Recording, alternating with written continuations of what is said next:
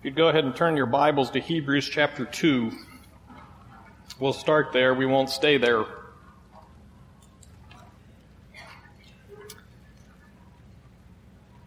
When people used to read, one of the books they used to read is called Pilgrim's Progress. How, how many of you have read it? Raise your hand. Wow, I'm impressed. All the old people.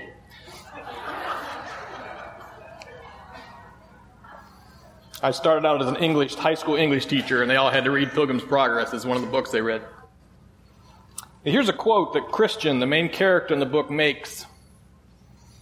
He said, If I can get to the celestial city, that's heaven. I'm sure to be in safety there. I must venture. To go back is nothing but death. But to go forward is fear of death and life everlasting beyond it. And notice the last phrase I will yet go forward.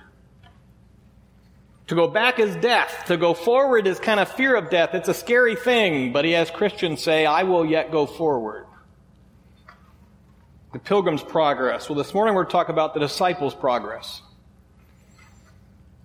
And for over a year, at times, we have been discussing the fact that more than anything else in Scripture, those who have accepted Jesus Christ as Savior are referred to as disciples. And so we've been studying the New Testament, what it means to find out, are we being what we are? This is not something you become. It's not a next level of spirituality. It is what you are if you've accepted Christ.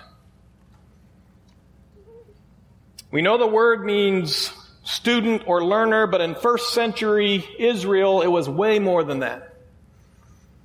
And so we've studied some of the things Jesus has told us about what was expected of disciples in his day. But one of them is this. That in the first century Israel, if you wanted to stay a disciple of your rabbi, you had to demonstrate you were serious about being a disciple of that rabbi, or you couldn't stay. He would give tests to his students, his disciples, to see, will they follow what I tell them? And if they wouldn't, they couldn't stay disciples. Now, we're not talking about losing our salvation this morning because we are disciples. But the question is, are we serious about being disciples? Interesting, a couple years ago, Lifeway Research did a survey of a number of professing believers on the area of discipleship. And in that study, interestingly enough, only 3.5% of those surveyed had measurable growth spiritually. And you may say, what's that? Well, it might be how they read scripture or how they more shared Christ or how they served. Something tangible that they could point to that showed that they were growing spiritually. So only 3.5% showed any growth. But what's interesting is 55% of those surveyed felt they'd grown. But they had no proof. They just felt they had. We tend to think we're much more spiritual than we are. Now, the worst part of this is 45% of those surveyed didn't think they had grown or admitted they hadn't grown. That's got to be even the worst part of all. So this morning we want to talk about growth, but a couple of key words I want you to look at in Hebrews 2. Here's a couple of the problems we have. After chapter 1, where the writer of Hebrews tells us who Jesus is, who's the one we're following, he says, therefore, we must pay much closer attention to what we have heard, lest we drift away from it. That's our first problem, is drift. It's the Greek word for float. Here, here's some balloons floating. You like that? Things that float tend to slowly move away from us, don't they? There's no focused energy to it. They're just moving away from us, drift. That's the first word. Keep reading. Verse 2 For since the message declared by angels proved to be reliable, and every transgression or disobedience received a just rep- retribution, how shall we escape if we neglect such a great salvation? That's our other word. Neglect. That's the word for negligence. It implies no urgency, no focused action on our part. So two problems we have. Either we drift, which means we kind of slowly float away, or by negligence, with no focused action, we neglect what we're supposed to be doing. Interesting verse in Jeremiah 7 relating to Israel, but the principle still applies. It says they did not obey or incline their ear, but walked in their counsels and the stubbornness of their evil hearts, and went backward and not forward. In the Christian life, you're either moving backward or forward. You're never standing still. Because if you're not moving forward, you're drifting, which means you're slowly moving away from where you should be. We tend to think we can just kind of stay in place and don't understand, no, you can't. If you're not progressing, you're regressing. Another way. So how do I know I'm progressing as a disciple? How do I know I'm moving forward as a disciple? And that's what we're going to look at. Some of those principles this morning, and you can kind of test yourself where you're at. Go to 1 Peter chapter 1. It's over to your right a couple of books.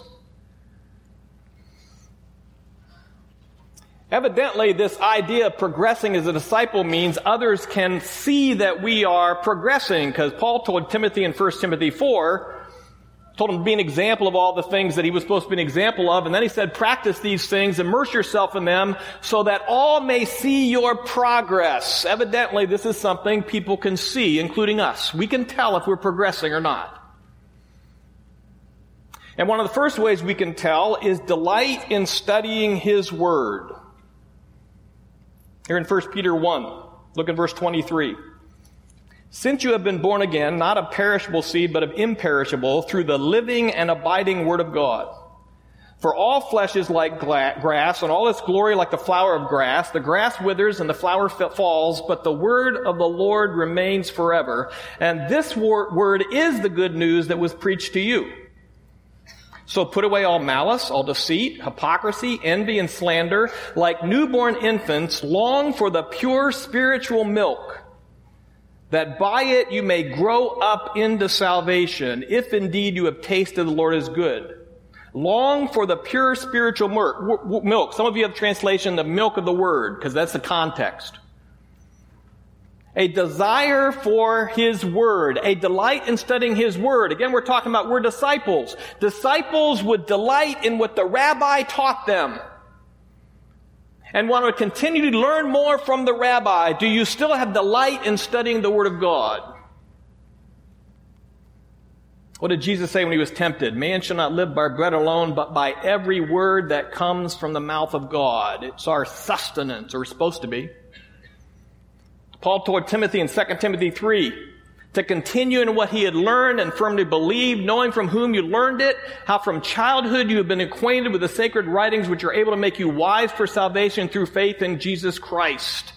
Then the verse we know, all scripture is breathed out by God and profitable for us to be complete, equipped for every good work. What did he tell Timothy? You should continue on studying and delighting in God's Word. If you're not, you're probably not progressing. You know what concerns me in our church? I see more and more people not staying for Bible school thinking, I don't need that. Or Bible studies or Sunday night. I get enough on Sunday morning. Now, hopefully, you're studying the Bible yourself during the week. That's the light in His Word.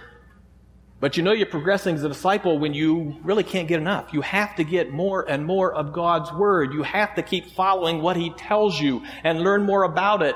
If there's no delight in God's Word, you're not progressing, you're regressing you're drifting. Second, you have to display effort in doing what his word says shows progress. Again, remember the rabbi determined what the disciples were supposed to do. And so if the, our rabbi, our master, Jesus has told us what it takes to show progress, we should show effort in those things, shouldn't we? One of the Beatitudes, Matthew 5, 6. Blessed are those who hunger and thirst for righteousness, for they shall be satisfied. You've got the word pursue up here. That comes from this verse, 2 Timothy 2, 2. Where Paul said, flee youthful passions and pursue righteousness, faith, love, and peace, along with those who call on the Lord from a pure heart. Are we pursuing those things that God's Word tells us shows we are progressing as disciples, or we're showing no effort? Look over in 2 Peter chapter 1. 2 Peter chapter 1, the first few verses remind us that God's given us everything we need for life and godliness. In verse 4, He's given us all these promises. We know all these truths from Scripture, so that should be enough, right? That I know all that? I have all that? Sounds good. Verse 5. Because you know all these things that God's given you from His Word, for this very reason, make every effort to supplement your faith with virtue and virtue with knowledge and knowledge with self-control and self-control with steadfastness and steadfastness with godliness and godliness with uh, brotherly affection and brotherly affection with love. For if this, these qualities are yours and are increasing, they keep you from being ineffective or unfruitful in the knowledge of our Lord Jesus Christ. Verse 10, therefore, brothers, be all the more diligent to confirm your calling and election, for if you practice these qualities, you will never fall. Are we pursuing those things that God says, this is what demonstrates you are moving forward? Or are we showing no effort in some of those things? The next couple of weeks, we're going to talk about the main thing as disciples we're supposed to pursue. And you know, it's Matthew 28, 18 to 20. It's a great commission. That if I'm a disciple, that's supposed to be really my main pursuit. We'll figure out what that means. Go back to Philippians chapter 3, back to your left, a couple of a few books. Another word that Paul, Apostle Paul uses is the word press on or press forward to show effort in doing what his word says. Philippians 3:12. Here's what Paul says. Not that I have already obtained this or am already perfect, but I press on to make it my own because Christ Jesus has made me his own. Brothers, I do not consider that I have made it my own, but one thing I do Forgetting what lies behind and straining forward to what lies ahead, I press on toward the goal for the prize of the upward call of God in Christ Jesus. What does Paul say? I'm not complacent with where I am in my spiritual life. I'm not satisfied with where I am. Because I know I don't just stick where I am. If I don't press on or press forward, I move backward. And so Paul says, I never consider I'm okay where I'm at. I keep pressing forward, pressing on, giving effort toward those things that demonstrate progress. Interesting. This is what Paul wrote to the church at Corinth. Now, you wouldn't think this first phrase, goes with the church in Corinth, but it does. As you excel in everything. That's interesting in faith, in speech, in knowledge, in all earnestness, in our love for you. You'd say, well, if I'm excelling in all those things spiritually, I should be okay. I don't have to keep moving, right? And he says, see you excel in this act of grace also. 2 Corinthians 8 is about giving. There's always another area you can press on, press forward in. He tells, tells the church at Thessalonica, finally then, brothers, we ask and urge you in the Lord Jesus that as you receive from us how you ought to walk and to please God, just as you are doing. They're walking and pleasing God. They should be satisfied with that, right? That you do so more and more. Press on, press forward. Show effort in those things that your master says you need to be working at. That shows progress. Let's go to a third one. Are we demonstrating we are what we've told him we are? We studied John 8 a while ago where Jesus said to the Jews who had believed him, if you abide in my word, you are truly my disciples. Just saying I'm his disciple, but I'm not abiding in his word means I'm not living up to what I say I am.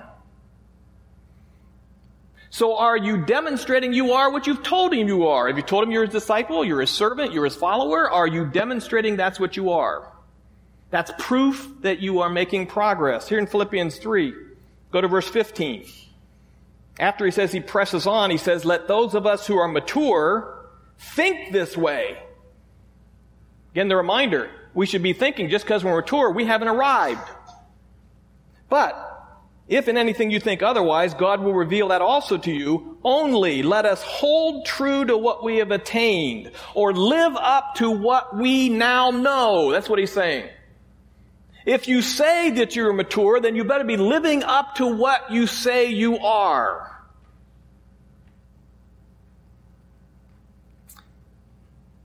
Are you actually what you say to God that you are? Or is it just Sunday morning? And the rest of the week you're something else. Long passage here from 1 Corinthians chapter 2. I'm not going to read the whole thing to it, but Paul says it first. Look, guys, because you've accepted Christ, you have the Holy Spirit, so you are spiritual people. That's where you get your spirituality, not in of yourself, it's from the Spirit. But Paul says this, but here's the problem. You weren't living like that. I couldn't address you as spiritual because you were acting like humans. Acting like mere men. Some of you were saying, I follow Paul, I follow Apollos. You were acting like you were before you were saved. And so I had to address you as infants. Because what you said you were spiritually is not what you really were, and so I couldn't address you that way. Great chapter on love, 1 Corinthians 13, right? That's where Paul says this When I became a man, I gave up childish ways. What's he saying there? Because it's in the, it's in kind of the concept of showing love to other people. I knew I was showing what I was in showing love when it was about them and not about me. Because like kids, we want what we want. When you're acting like a man, you want what others need. He told them in Ephesians this, that we no longer be children tossed to and fro by the waves and carried about by every wind of doctrine. I know scripture. I know, really? Does your life show you're going here and here and here and here and here? Or does the life show you are what you say you are? Let's go back to Hebrews chapter 5. There's a longer example of this in Hebrews. So we can kind of take a little test. We can analyze where we're at. Are we living up to what we tell him we are? Are we his disciples? Are we his followers or aren't we? Hebrews 5:11. And if you're a brand new believer, this doesn't apply to you. This section, you got that? He's talking to those who've been saved a little while. Something should have happened. They've been taught for a little while. 511. About this we have much to say, and it's hard to explain since you have become dull of hearing. Remember our drift word? For though by this time you ought to be teachers, you need someone to teach you again the basic principles of the oracles of God. You need milk, not solid food. For everyone who lives on milk is unskilled in the word of righteousness since he is a child. But solid food is for the mature, for those who have their powers of discernment trained by constant practice to distinguish good from evil. Therefore, let us leave the elementary doctrine of Christ and go on to maturity, not laying again a foundation of repentance from dead works and of faith toward God and of instruction about washings. We'll stop there. Here's the list. How do we tell if we're demonstrating what or who we say we are? So he goes through this. He says, are you on milk or are you on solid food? Meat? Are you on the basics of Scripture, or do you want Scripture that you really have to do some thinking about? Milk versus solid meat. Are you dull of hearing? Other translations say this. Are you slow to learn? Or are you showing you're putting into practice those things that you are learning from Scripture? Constant practice. Do you keep needing the same teaching? Or are you teaching others the things that you're learning? He's not necessarily talking about a formal teacher here. He's talking about you're sharing with others the things that you're learning. I've had people tell me, how come I keep getting, seem to get this same teaching over and over and over and over again? I'm getting sick of hearing it. You know what answer I give them? Guess you're not putting it into practice yet because God's going to keep teaching you until you figure out to show progress, you've got to do it. And then you got to teach somebody else how to do it. Do you need to keep being taught the basic principles, or are you someone who can train others because you're showing you're trained in the principles of Scripture? Do you not understand? You're unskilled in righteousness? Do you have a tough time figuring out what's right and wrong to do in many situations? Or are you pretty much able to distinguish good from evil, right from wrong? Are you just staying in place? Or like verse 1, are you leaving the elementary doctrine of Christ and going on to maturity, to completeness? Are you moving forward or you think you're staying put but you're moving backward? Making progress or not? Actually showing him we are who we say we are. Well, here's another test dependent on our Lord Jesus. Now, there's a question on the screen to give us perspective. How did you know when you were grown up? And some of you still haven't figured that out yet. I know that. Sorry. You may be 40, 50, 60. You still haven't grown up. But for those of you that think you have figured out that in physical and mental ability you are grown up, how did you figure out when you were grown up? When you were living on your own?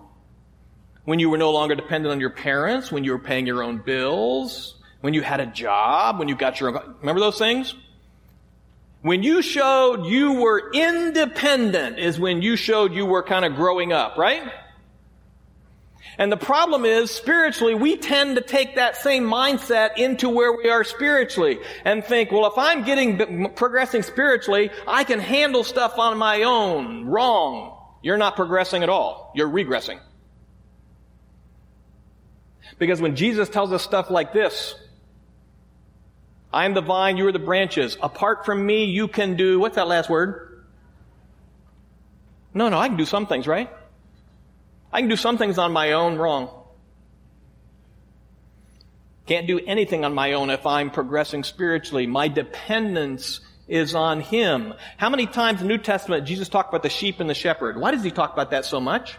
Because the sheep are the sheep are stupid animals. Anybody ever raise sheep? And the sheep are totally dependent on the shepherd to stay alive.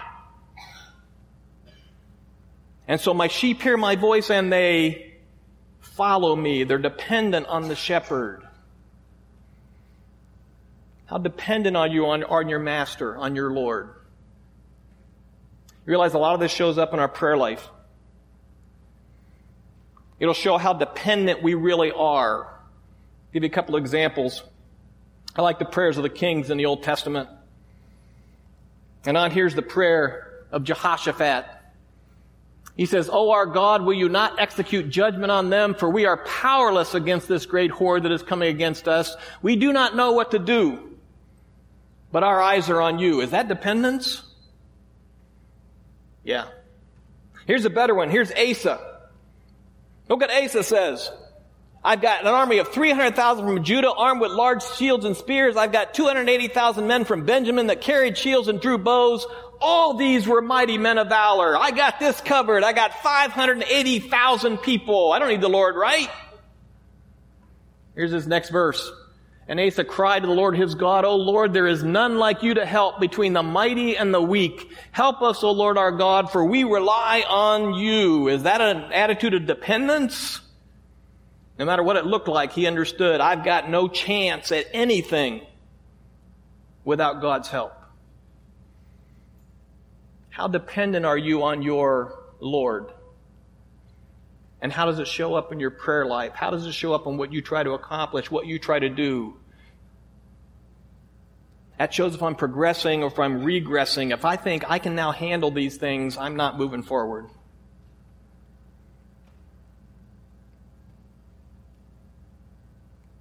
Well, how about this one? How do I know I'm moving forward as a disciple, progressing? I have a definite resemblance to my teacher. Why would I say that? Because Luke 6:40 says this, the disciple is not above his teacher. But everyone when he is fully trained will be like his teacher. These disciples that followed these rabbis in first century Israel, their goal was to act, think, talk, believe just like their rabbi. That's why they followed him. That's who they wanted to look and sound like. We know this is supposed to be true of us because we're told this in Scripture, aren't we? We have been predestined to be conformed to the image of His Son, to the likeness of His Son. As we have borne the image of the man of dust, we shall bear the image of the man of heaven. This is going to take place. But we either cooperate and start seeing it more here, or we don't cooperate and it's going to take a lot longer till we get to heaven before that finally takes place. It is going to take place. But if I'm progressing as a disciple, this is something that's happening. Now here's where the question comes up. What does it mean to look like Christ, to look like my master? Is this something I can do? What's the answer to that? The answer is no. Something I can put together? I follow a four step process and I've got this? No. This is being done by the Spirit of God. Now, the Lord is the Spirit, and where the Spirit of the Lord is, there is freedom. And we all, with unveiled face, beholding the glory of the Lord, are being transformed into the same image from one degree of glory to another. For this comes from the Lord who is the Spirit. This is happening by the Spirit of God working in my life from one degree of glory to another, from moment to moment. Some translations say little by little. But how is this transformation taking place? Ephesians 4, 22 to 24 says this, that we're supposed to put off our old self, which belongs to your former manner of life and is corrupt through deceitful desires, to be renewed in the spirit of your minds and to put on the new self, created after the likeness of God in true righteousness and holiness.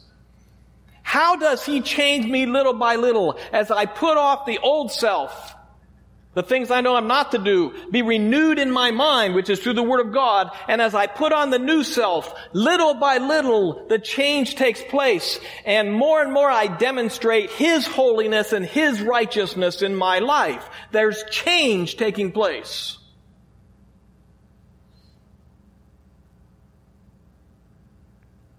Remember the survey I told you about at the beginning? Where only 3.5% really saw any measurable change that we could put up with, even though 55% thought they were changing, there was no proof. 45% saw no change over a period of years spiritually. Here's our question to ourselves. How have you seen spiritual change to you, God bring change to your spiritual life over time? And it is over time. It's not going to happen overnight. As you look back a year, five years, ten years, twenty years, thirty years, do you see God bringing ch- spiritual change to you? That transformation, that showing the things of Christ are not an exception, they're more and more the rule. Now, are we talking spiritual perfection here? The answer is no. Spiritual progress doesn't mean you'll be spiritually perfect and never sin. We know that's not true. But if I'm making progress, if I'm working those things that Christ tells me to work at, it says His Spirit is changing me to look more and more like Christ. And that's becoming the rule and not the exception. And I should be able to look back and see, boy, five years ago, here's my attitude in this area, but God has brought me here. A year ago, here's something I really was struggling with, but in that year, as I've obeyed God, I've seen my mind change here. If you're seeing no change, you're drifting. If you're the same person you were 20 or 30 years ago, you're not making progress. And again, it's not you changing yourself or me changing myself. It's being changed by the Holy Spirit. He's changed my thinking. He's changed my actions. He's changed how I believe in Scripture, how I put it into practice. Why? Because I've allowed Him to do that, renew my mind, and then change me as I put it into practice.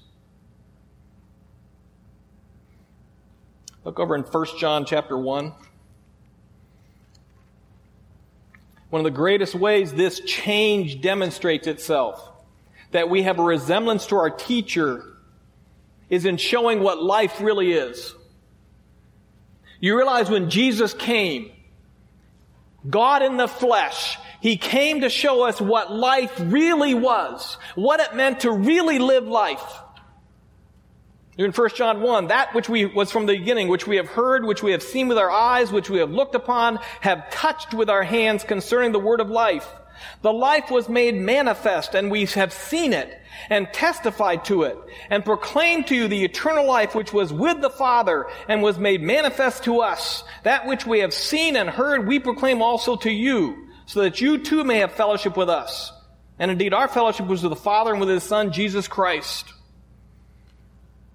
In chapter 5 it says, He who has the Son has life. Are you looking like your master? Do you show what life really is? When you worship this morning, did you show any life at all?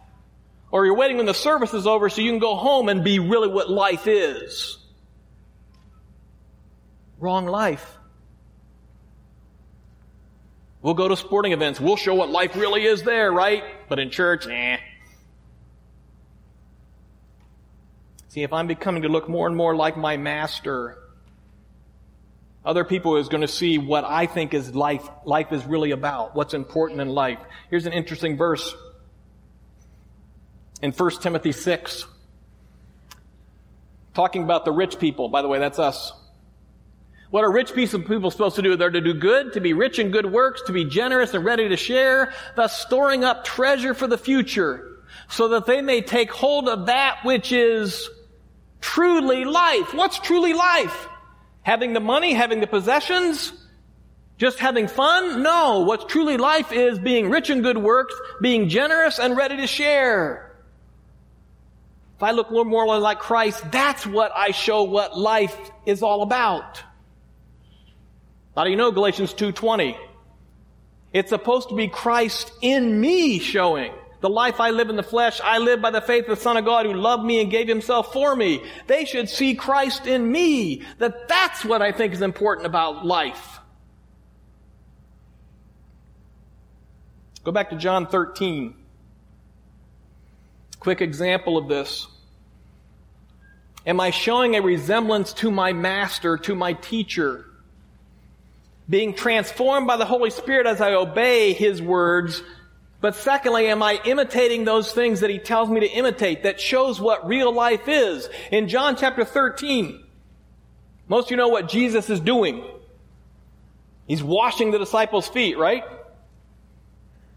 Verse 4 of chapter 13, he rose from supper, he laid aside his outer garments, he take, took a towel, tied it around his waist, then he poured water into a basin, began to wash the disciples' feet, to wipe them with the towel that was wrapped around him. Here's our illustration. What is he here? He's a willing servant. You realize this is not his house? He's supposed to be the guest. He's giving up his right to be served. He has to find the utensils. He has to get up from supper. He has to take his robe off. He has to get the towel, the water. He's doing all those things. Nobody has to ask him to do it. And who's he serving? the ones he created.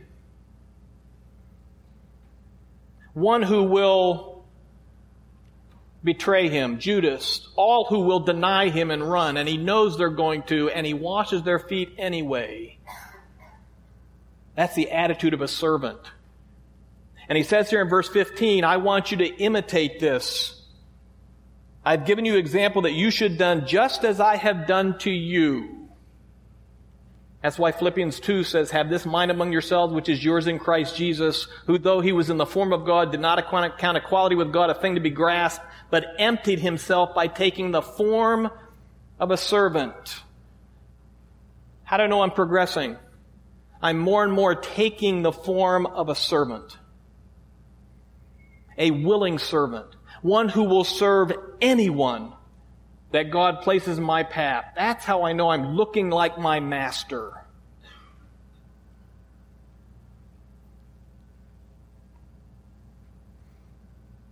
Just remind you, why did he do this? Verse 14, he says, I've given you an example. You're supposed to do just like I did.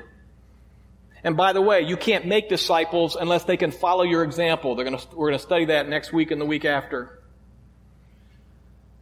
He says in verse 3 of chapter 13. Jesus, knowing the Father had given all things into his hands and that he had come from God and was going back to God, rose from supper. He knew his calling. He was called to do this. The Son of Man came to serve and not to be served. What's our calling?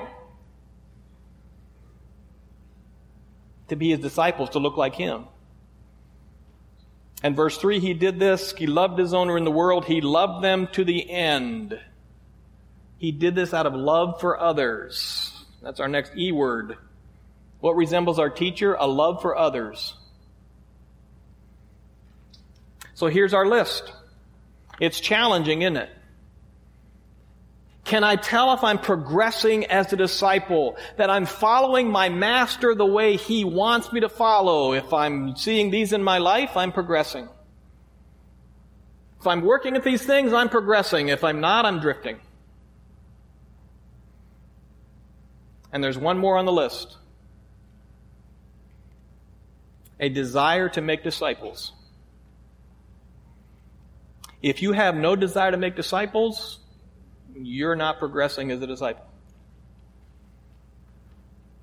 We'll talk about that next couple of weeks. Pray with me. Father, you have high expectations for us. But we forget you give us all the help we need. You give us yourself. You give us your spirit. You give us your word. Everything we need to put into practice those things you have asked us to do, you have commanded us to do.